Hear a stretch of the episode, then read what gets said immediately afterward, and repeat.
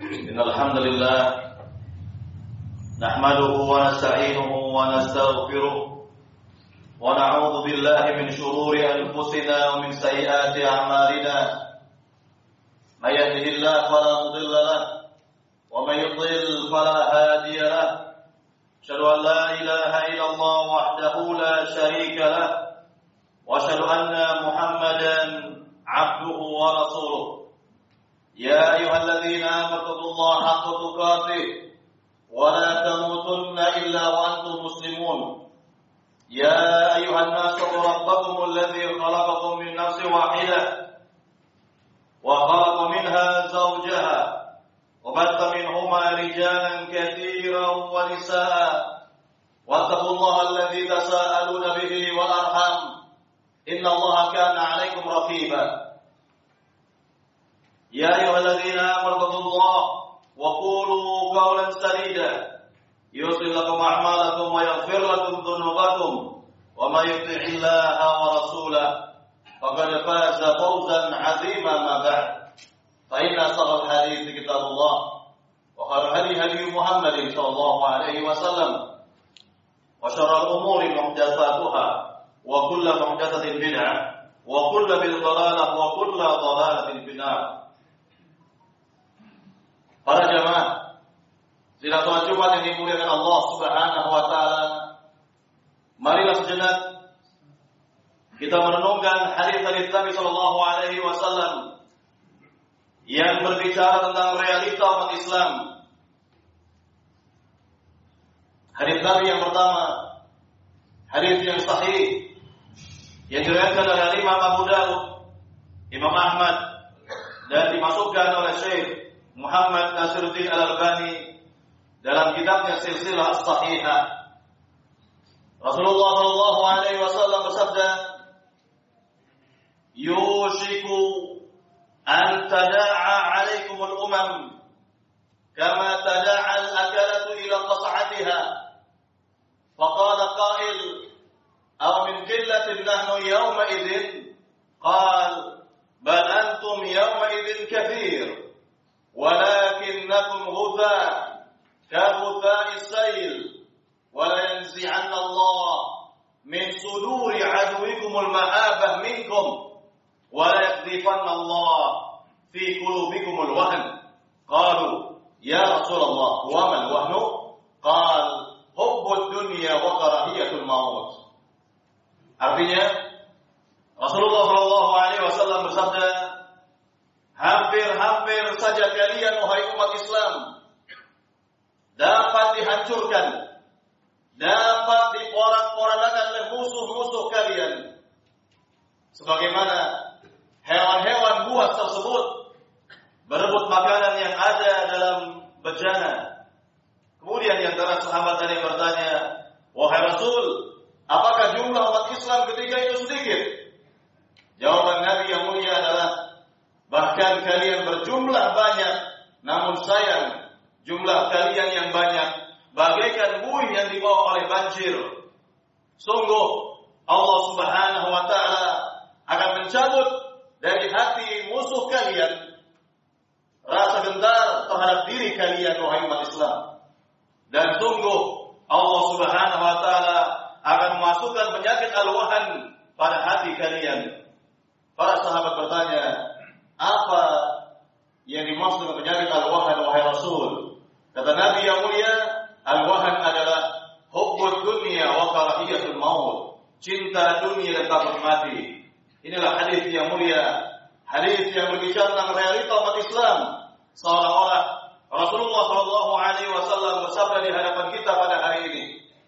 Para jamaah yang dimuliakan Allah Subhanahu Wa Taala, lihatlah dalam hadis yang mulia ini Pertama Nabi Shallallahu Alaihi Wasallam jelaskan kepada kita, yushiku, yushiku kata Nabi Shallallahu Alaihi Wasallam, hampir-hampir saja kalian wahai umat Islam dapat diporak-porandakan, dapat dihancurkan oleh musuh kalian.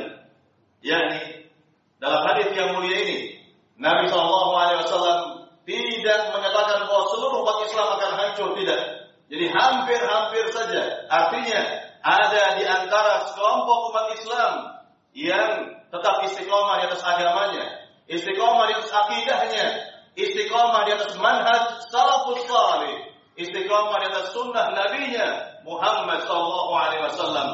Dan hal ini dijadikan Rasulullah sallallahu alaihi wasallam dalam hadis yang sahih kata Nabi sallallahu alaihi wasallam, "La tazalu la tazalu ta'ifatun min ummati zahirina 'ala al-haqqi la yadurruhum man khalaqahum hatta ya'ti amrullah. Eh fima ma'na. Kata Nabi yang mulia sallallahu alaihi wasallam, senantiasa kata Nabi, senantiasa akan ada sampai akhir zaman sekelompok dari umat Islam yang menampakkan kebenaran tidaklah membahayakan bagi mereka orang-orang yang menyelisihi mereka sampai tiba keputusan Allah Subhanahu wa taala. Lihatlah, lihatlah janji dari Nabi yang mulia sallallahu alaihi wasallam dari generasi ke generasi, dari zaman ke zaman akan ada senantiasa akan ada kata Nabi sekelompok dari umat Islam ini yang istiqomah di atas agamanya. Para jamaah yang dimuliakan Allah Subhanahu wa taala.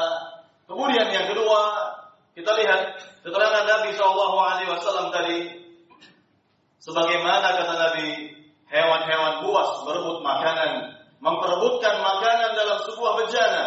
Dijelaskan oleh para ulama di antaranya Syekh Salih Al-Hilali dalam kitabnya Limadza ikhtartu al-manhaj as-salafi? Mengapa aku memilih manhaj salaf? Beliau katakan, yakni hampir pada seluruh hampir pada negeri-negeri negeri-negeri negara-negara yang mayoritas penduduknya adalah beragama Islam maka sumber kekayaan alamnya sungguh melimpah sungguh melimpah lihatlah negeri kita yang tercinta. Apa yang tidak dimiliki oleh negeri yang tercinta ini semua ada di negeri kita ini. Sumber kekayaan alam yang luar biasa melimpahnya di negeri kita ini. Para jamaah jadi muliakan Allah Subhanahu wa taala Kemudian di antara sahabat bertanya kepada Nabi, karena Nabi tadi mengatakan hampir-hampir saja kalian wahai umat Islam dapat dipecah, dapat diporak-porandakan oleh musuh kalian. Pertanyaan sahabat ini adalah, "Aw min qillatin nahnu yawma idzin?" Wahai Rasul, apakah kita jadi umat Islam ketika itu berjumlah sedikit? Jawaban Nabi yang mulia adalah, "Bal antum yawma idzin katsir." Bahkan kalian berjumlah banyak. Bahkan kalian berjumlah banyak. Lihatlah, berapa jumlah umat Islam di zaman sekarang? Lebih dari satu miliar. Inilah, inilah jumlah yang sangat banyak. Namun Nabi gambarkan jumlah yang banyak itu bagikan buih yang dibawa oleh banjir. Apa makna buih di sini? Pengertian buih yang pertama adalah bahwa buih tidaklah bermanfaat, dianggap seperti sampah. Itulah realita umat Islam. Seperti itulah realita umat Islam bahwa umat Islam belumlah memainkan peranan dalam kehidupan di dunia ini. Tidak dilihat dan tidak dianggap oleh orang-orang, oleh musuh-musuh mereka. Kemudian makna buih yang kedua, bahwa buih, bahwa buih tidaklah ditakuti oleh orang yang melihatnya. Siapa pun yang melihat buih tidak akan takut. Begitulah realita umat Islam. Begitulah realita umat Islam. Bahwa umat Islam di zaman sekarang dalam keadaan yang hina, dalam keadaan yang tidak diharapkan sehingga mereka dipermainkan mereka dipermainkan oleh musuh-musuh mereka inilah umat Islam inilah realita kaum muslimin kemudian yang ketiga makna buih adalah bahwa buih mudah sekali diombak ambing oleh banjir. Banjir ke kanan ikut ke kanan. Banjir ke kiri ikut ke kiri. Begitulah buih. Itulah realita umat Islam yang tidak memiliki sikap dalam kehidupan di dunia atau beragama ini. Para jamaah yang dimuliakan Allah Subhanahu wa taala, inilah gambaran dari Nabi Shallallahu alaihi wasallam tentang jumlah umat Islam yang banyak. Kata Nabi bagaikan buih. Kemudian apa kata Nabi berikutnya? Sungguh Allah Subhanahu wa taala akan mencabut rasa takut, rasa gentar pada hati musuh kalian terhadap kalian wahai umat Islam. Lihatlah apa yang terjadi di masa Rasulullah dan para sahabat. Kemuliaan umat Islam di masa Rasul dan para sahabat. Kewibawaan kaum muslimin di masa Nabi dan para sahabat. Kita ambil contoh. Pada tahun ke-9 Hijriah. Pada saat terjadi perang Tabuk, perang Tabuk, yakni Nabi Shallallahu Alaihi Wasallam ketika mendengar bahwa Raja Romawi telah menggalang kekuatan besar untuk memerangi kaum Muslimin, maka segera Nabi Shallallahu Alaihi Wasallam Nabi Shallallahu Alaihi Wasallam menggalang kekuatan kaum Muslimin. Dan tatkala Nabi dan umat Islam keluar dari negeri Madinah, berita yang sampai kepada orang-orang Romawi ketika itu. Dan mereka takutnya luar biasa. Mereka gentarnya luar biasa. Ini baru mendengar bahwa Nabi dan para sahabat keluar dari negeri Madinah untuk menghadapi mereka. Apa kata Rasulullah SAW dalam hadis yang mulia? Nabi bersabda, "Nusirtu birru'bi masirat syahrin," kata Nabi sallallahu alaihi wasallam. Artinya, saya ditolong oleh Allah Subhanahu wa taala yaitu dengan cara Allah memasukkan rasa takut, rasa gentar kepada hati musuh satu bulan perjalanan, satu bulan perjalanan. Maka begitu Nabi yang mulia dan seluruh para sahabatnya sampai di Tabuk, utara negeri Madinah, maka pasukan-pasukan Romawi pacar kacir. Pasukan-pasukan Romawi lari mereka tidak ingin berhadapan dengan tentara Islam, tidak ingin berhadapan dengan tentara Rasulullah, tentara para sahabat radhiyallahu taala anhum ajma'in. Ini bukti yang pertama. Kemudian bukti yang kedua, contoh yang kedua tentang kemuliaan umat Islam di masa para sahabat adalah pada masa khalifah yang keempat Ali bin Abi Thalib radhiyallahu taala an yakni ketika gubernur negeri Syam gubernur negeri Syam Muawiyah bin Abi Sufyan mendengar keinginan Raja Heraklius Raja Romawi menyerang kaum muslimin maka segera gubernur ini Muawiyah bin Abi Sufyan, iparnya Rasulullah, sekretarisnya Nabi Shallallahu Alaihi Wasallam, segera mengirim surat ancaman kepada Raja Heraklius. Inti dari surat tersebut adalah, jika engkau berani menyerang kami, justru kami akan serang engkau lebih dahulu. Kami akan serang engkau lebih dahulu. Maka Raja Romawi mengurungkan niatnya untuk menyerang kaum muslimin ketika itu. Lihatlah betapa wibawanya umat Islam mulianya umat Islam pada masa salafus salih radhiyallahu taala anhum ajma'in. Para jemaah yang dimuliakan Allah Subhanahu wa taala, terakhir Nabi mengatakan kepada kita dalam hadis yang mulia ini tentang realita umat Islam, sungguh Allah akan masukkan kepada hati kalian penyakit al-wahan. Kemudian para sahabat bertanya, "Wahai Rasul, apa makna al-wahan?" Jawaban dari Nabi adalah hubbud dunia wa karahiyatul maut Wahan adalah cinta dunia takut mati. Inilah realita umat Islam di zaman sekarang. Kecintaan mereka terhadap dunia luar biasa besarnya. Ketahuilah bahwa motivasi kehidupan seorang muslim adalah untuk kehidupan akhirat. Tujuan hidupnya adalah untuk akhirat. Tujuan hidupnya adalah untuk kehidupan akhirat, bukan kehidupan dunia maka tidak ada ataupun dalil baik dari Al-Quran maupun dari hadis Nabi yang memuji kehidupan dunia. Yang ada adalah kebalikannya memuji kehidupan akhirat. Bahkan Nabi Shallallahu Alaihi Wasallam menggambarkan tentang dunia ini adalah seperti bangkai seekor kambing atau seperti sayap seekor nyamuk dalam hadis Nabi yang mulia Shallallahu Alaihi Wasallam. Para jemaah, jadi mulia Allah Subhanahu Wa Taala. Inilah hadis pertama tentang realita umat Islam. Kita berlindung kepada Allah Subhanahu wa taala agar kita dijauhi dari hal-hal yang tidak diharapkan, yang tidak kita inginkan dan agar kita kembali kepada Al-Qur'an, kembali kepada hadis Nabi sallallahu alaihi wasallam, kembali kepada pemahaman para sahabat, manhaj salafus salih agar umat ini kembali mulia, dimuliakan oleh Allah Subhanahu wa taala. Amin ya rabbal alamin.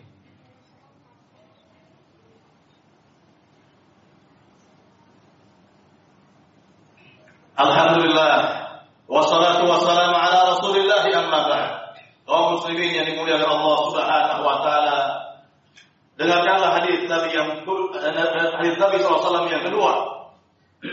Hadis Nabi sallallahu alaihi wasallam yang kedua tentang realita umat Islam dalam hadis yang sahih riwayat Imam Abu Dawud dan yang lainnya dan disahihkan oleh Syekh Al-Albani rahimahullah taala.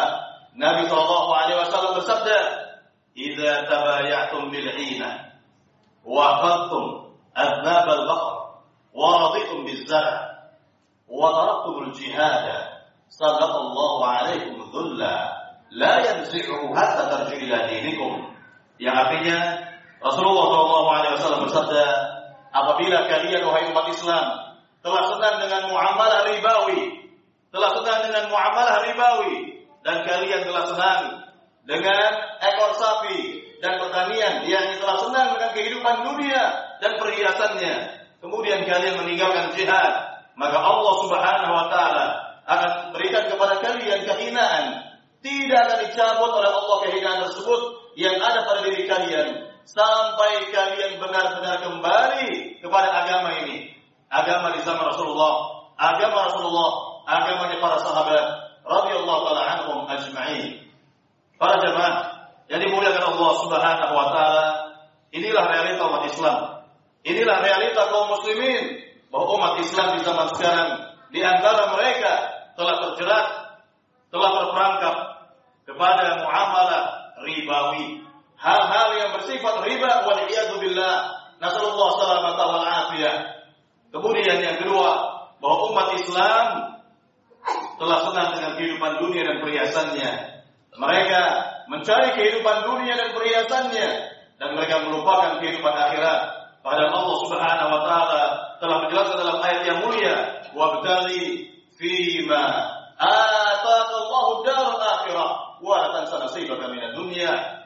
artinya bersungguh-sungguhlah kalian.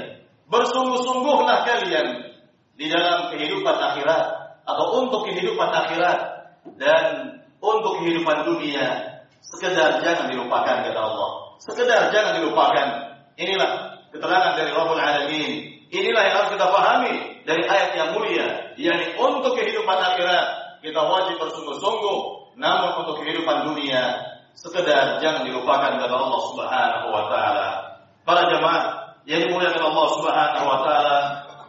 Kemudian yang ketiga, Sebab yang ketiga atau faktor yang ketiga yang membuat umat Islam ini hina adalah yakni mereka meninggalkan jihad. Mereka meninggalkan jihad. Ketahuilah bahwa jihad yang berlaku bagi umat Islam di zaman sekarang menurut para ahli ilmu adalah talabul ilmi, belajar ilmu agama, kembali mereka kepada Qur'annya, kembali mereka kepada hadis nabinya, kembali mereka kepada pemahaman salafus salih, manhaj salafus salih radhiyallahu taala anhum ajma'in maka dengan demikian umat Islam akan dapat mengerti agamanya sendiri, faham tentang agamanya sendiri. Inilah makna jihad yang berlaku di zaman sekarang ini pada kaum muslimin yang umumnya mereka awam terhadap agamanya. Para jamaah yang dimuliakan Allah Subhanahu wa taala, apa kata Allah tadi? Apa kata Nabi SAW? Bahwa Allah Subhanahu wa taala akan memberikan kehinaan kepada kalian wahai umat Islam Lalu bagaimana solusinya? Solusinya adalah kata Nabi hatta tarji'u ila dinikum sampai kalian kembali kepada agama kalian. Sampai kalian kembali kepada agama kalian. Agama siapa di sini? Kalian, yakni para sahabat. Agamanya para sahabat, Islamnya para sahabat radhiyallahu taala anhum majma'in. Inilah keterangan dari Rasulullah wasallam. Solusi agar kita keluar dari kehinaan yang selama ini mengikuti umat Islam para jamaah yang dimuliakan Allah Subhanahu wa taala. Inilah hadis Nabi yang kedua tentang realita kaum muslimin, realita umat Islam. Oleh sebab itu hendaknya kita kembali dan kembali kepada agama yang mulia ini. Agama yang telah Rasulullah SAW jelaskan kepada para sahabat. Agama Islam yang telah dipraktekkan oleh para sahabat Nabi radhiyallahu taala anhum ajma'in. Para jamaah yang dimuliakan Allah Subhanahu wa taala, Marilah kita berdoa kepada Allah Subhanahu wa taala agar Allah lapangkan hati kita, berikan hidayah taufik kepada hati kita agar dapat menerima yang benar dan kebenaran tersebut dapat dilaksanakan, dapat dipraktekkan dalam kehidupan sehari-hari. Amin ya rabbal alamin. Barakallahu li wa lakum fil Qur'anil azim wa nafa'ani بما فيه من الآيات وذكر الحكيم. اللهم إنا منكم منا والسميع العليم اللهم صل على محمد وعلى